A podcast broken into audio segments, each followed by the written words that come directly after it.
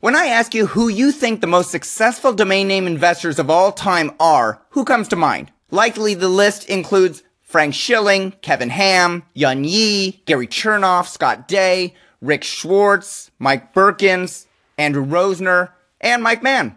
And what sets them apart from the pack? They're not worried about maximizing the cash they can take home this year. Yes, they need some level of cash to live on, to pay the bills, to pay the mortgage, to pay their staff, to invest in their company.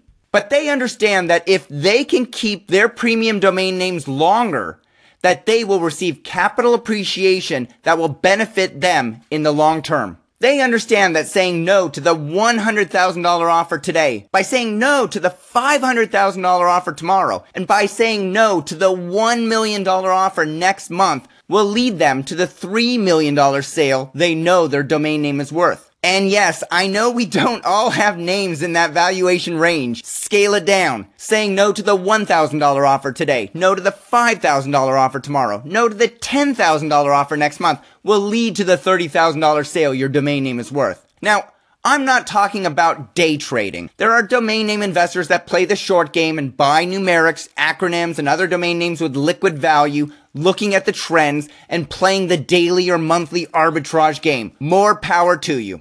But the big money is in the long game. Look at the companies that play the long game. Google, when they went public, shocked Wall Street by telling them that they were not going to be giving quarterly earnings guidance because they expect their shareholders to understand that they're in business for the long game.